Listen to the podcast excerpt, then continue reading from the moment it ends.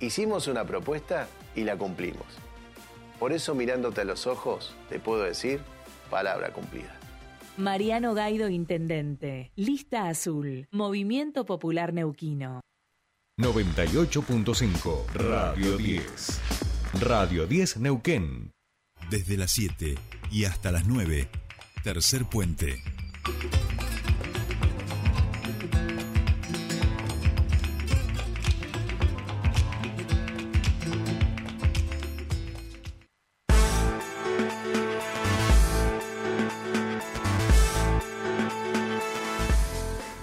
Bien, seguimos aquí en Tercer Puente y nos da mucha alegría saludarla en este año que todavía no habíamos hablado con ella a la presidenta eh, vocal del Tribunal Superior de Justicia, Soledad Llenari, con quien realmente desde que siempre hacemos radio con Sole hemos ido construyendo este, una relación en relación a las cuestiones de género y su perspectiva desde el ámbito de la justicia, así que es una alegría poder saludarla. Soledad Llenari, muy buenos días. Saluda Jordi Aguiar. Bienvenida a Tercer Puente.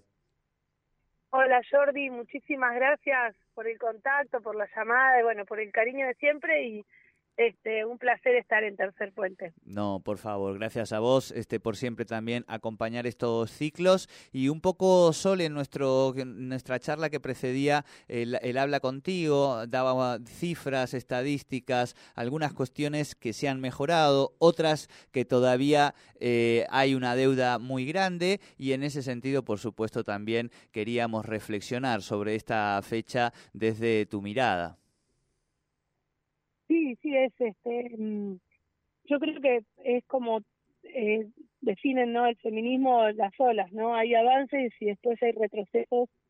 Eh, los avances, por supuesto, que, que, no, no siempre, este, o sea, no siempre los retrocesos, eh, la verdad que duelen y los avances eh, no siempre se sostienen. Entonces, creo que han habido muchísimos avances en, dispositivos, políticas.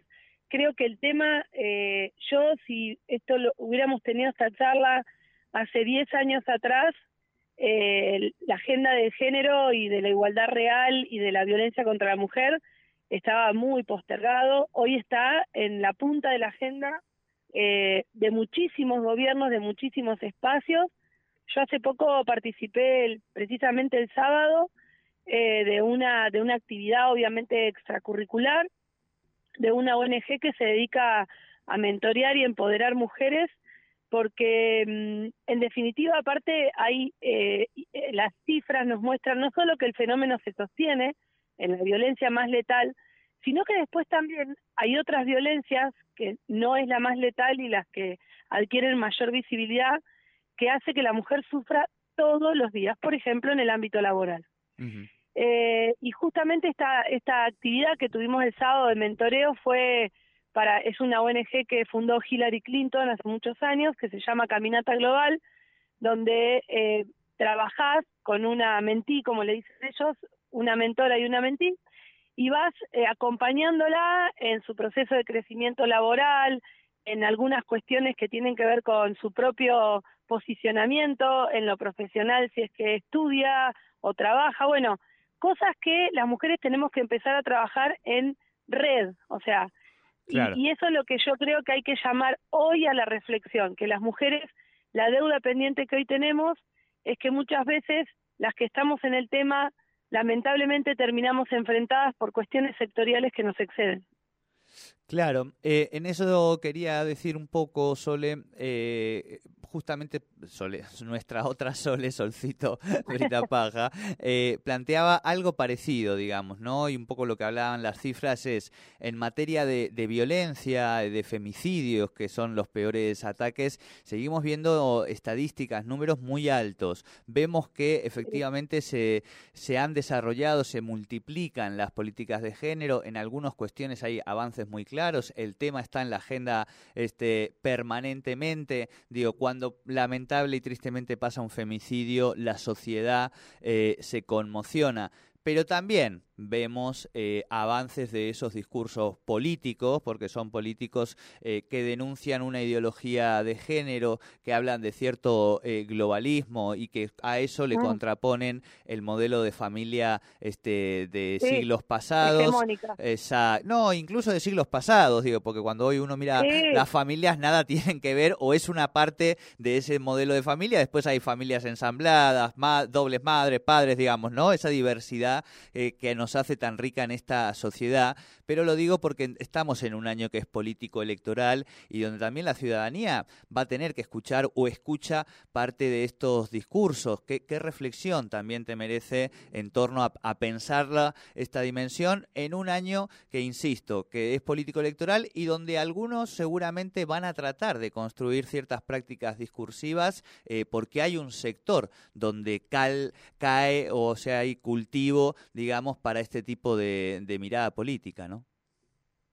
Sí, bueno, te voy a contar una, ya es de público y notorio, llegó a, mm, no le, no le han dado un tratamiento periodístico, yo creo que por lo bochornoso, pero, y, y me referí muy elípticamente, pero, por ejemplo, hace unos días ingresó a la legislatura un pedido de juicio político a mí, eh, de gente mm, proveniente de Chubut, donde una mujer, eh, donde dice que una de las causales de mi pedido de juicio político es que yo critiqué un fallo de un juez que se llama Anzotaegui, que en un caso de abuso sexual gravemente ultrajante contra una mujer trans la llamó durante todo el juicio, eh, la trató como varón, todo el juicio la trató como varón, dijo que el sexo asignado al nacer es la única opción y que la ideología de género es, eh, digamos, como un flagelo que está arruinando el modelo de familia argentina y un montón de cosas.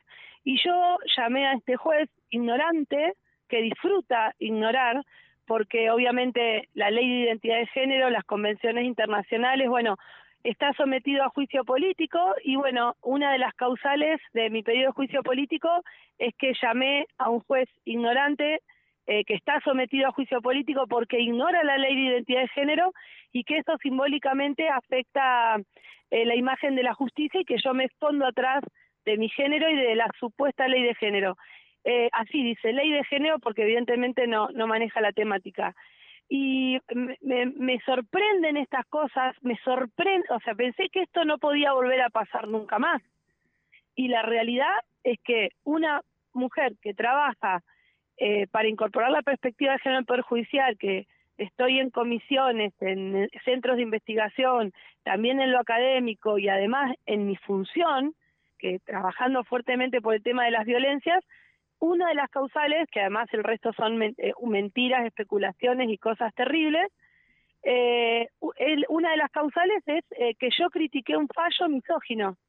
O sea, no no entiendo nada, Jordi, sinceramente. Dice que, bueno, que este este que bueno que yo debería de alguna manera ser destituida en mi cargo porque afecto simbólicamente la imagen de la justicia por trabajar en el género. Claro. Eh, bueno, Te estamos escuchando. Sin palabras. Sí, sí, Te sí. Me dejaste un poco sin palabras porque me sorprende, digo, este tipo, ah, después uno obviamente, digo, habla en off un poquito algunas cosas, pero sí eh, sorprende y por eso me parece que es importante, digo, resaltarlo, eh, que ocurran este tipo de cuestiones y, y por supuesto que implican, me imagino, para vos una exigencia, un estrés, un, un agotamiento que es grande, pero que aquí estamos por lo menos para poder acompañar en la difusión y en que estos temas se sepan, se conozcan y las personas que Sí. muchas veces detrás eh, se esconden, digamos, ¿no? de estas prácticas, eh, queden un poquito a la luz y queden también expuestas eh, en materia, porque si no también después nos sorprendemos, Sole, de que sigan pasando, de que uno siga escuchando, de que haya políticos que presentan determinados proyectos y parece que no fueran personas de carne y hueso, ¿no? En muchos casos, o que no hubiera detrás de eso eh, una mirada que claramente, digamos, atenta contra la igualdad de las personas y que ese tipo de, de miradas, lamentablemente, en algunos casos terminan en situaciones como son las de los femicidios, ¿no? Así que, por supuesto Sí. que es, me parece Sí, muy... las mujeres, o sea, atravesamos cosas si hoy fuera un varón no tendría este pedido bajo esta causal, eh, estoy segura. Si un varón hubiera dicho exactamente lo mismo que yo, eh, lo que pasa que yo te, es lo que te decía hoy, Jordi. Em, eh, lo que no puedo creer, y aprovecho que hoy es el Día Internacional, ¿no? Eh, que es un día de conmemoración, de reflexión. Eh, por supuesto, esto seguirá su curso y lo único que, que, yo manifiesto es esto porque hoy es un día también movilizante para, para, para muchas mujeres. Pero bueno, justo el día de conmemoración y todo, eh, me veo expuesta a, digamos, a, a una, yo, yo creo que aparte es, un, es una, una cosa es ejercer un derecho constitucional, eh, ciudadano, y otra cosa es decir, quiero que la destituyan, entre otras cosas y entre otras mentiras, eh, de un, con un trato muy degradante, muy degradante, muy calumniante y muy injurioso. Yo la, eh, he hablado poco de esto, pero ahora que lo voy procesando y que voy leyendo las barbaridades que escribió, es un escrito de 100 páginas, eh, que circula por todos lados eh, con una movida terrible y, mm, y la realidad que, bueno, aparte de, de, asocia mi compromiso con el género con la corrupción. Yo, yo todavía estoy sorprendida, entonces dije, bueno, hoy voy a hablar de eso. Hoy voy a, hoy voy a hablar de esto porque yo no tengo nada que esconder, eh, todo estoy muy tranquila y de, por ejemplo, de cinco causales colectivas que son legales, a la única que le pide juicio político es a mí. Así que es claramente un ataque misógino, desestabilizante y que bueno, que tiene por propósito es eh, callarnos, esa es la realidad, nos quieren callar. Y bueno, la realidad que eh, tenemos voz eh, y nuestra voz también tiene que servir no solo para las mujeres que hoy no están, eh, también eh, en el caso que nos tengamos que hacer responsables, hacernos responsables y, y lavarnos la cara también con la responsabilidad, o sea, realmente hacernos cargo cuando hay un error, cuando hay cuestiones para mejorar. Y bueno, en esto este año estamos trabajando en un montón de propuestas dentro del Poder Judicial, que bueno, hay una que ya se está por, por concretar en, en lo inmediato, que son las secretarías, que ya están todos los concursos publicados y que yo tengo mucha expectativa porque también el interior eh, merece una mirada especial. Bien. Eh, bien, clarísimo, Sole. Eh, esperamos también, y por eso desde el rol nuestro vamos a seguir, por supuesto, este tema eh, atentamente, porque esperamos, por supuesto, también una mirada que corresponde también a la institucionalidad de quienes este, tienen que recibir esto y de los distintos niveles de autoridades, tanto políticas este, como de la justicia. Y por el otro lado, por supuesto, decirte que aquí eh, tienes un espacio para que podamos charlar tranquilos en otro momento a medida de que esto vaya avanzando y este, acompañar en, en, ese sentido en la visibilización de este tipo de situaciones, porque después también muchas veces parece que, que mm, desde otras miradas dicen, ah, bueno, pero esta es un, una persona que está en un lugar de poder y eso, bueno, bueno, sí, también justamente esos no, lugares no. Eh, son de muchísima presión porque vivimos en esta sociedad que es patriarcal, con lo cual estar en esos roles y siendo mujer no es nada sencillo, por eso entendemos también que hay que rodear y fortalecer eh, precisamente a quienes están en esos cargos, ¿sí? Además, eh, Jordi, y con esto te, te, este, te dejo en el sentido que tienen, que tienen que seguir con el programa, pero que yo sea funcionaria pública no quiere decir que no tenga derechos humanos. Y este, este pedido es violatorio en, no solo en el nivel de, de mentiras, sino en el direccionamiento y es un acto extremadamente violento. De, yo nunca vi que con tanto desparpajo, desprolijidad y nunca vi, eh, y aparte atrás de todo hay, hay una, toda una estructura que tiene como objetivo obviamente eh, descalificarme, humillarme, eh, me llaman ladrona, eh, bueno, eh, desconozco el interés eh, de este grupo. Es un grupo de gente este, sí, que sí. se dedica a esto, que recorre el país y esto ya obviamente si viralizan vir, al viralizar videos me, me, enteré de todo. Y este y la realidad que estoy voy a hablar del tema porque porque yo no tengo nada que esconder.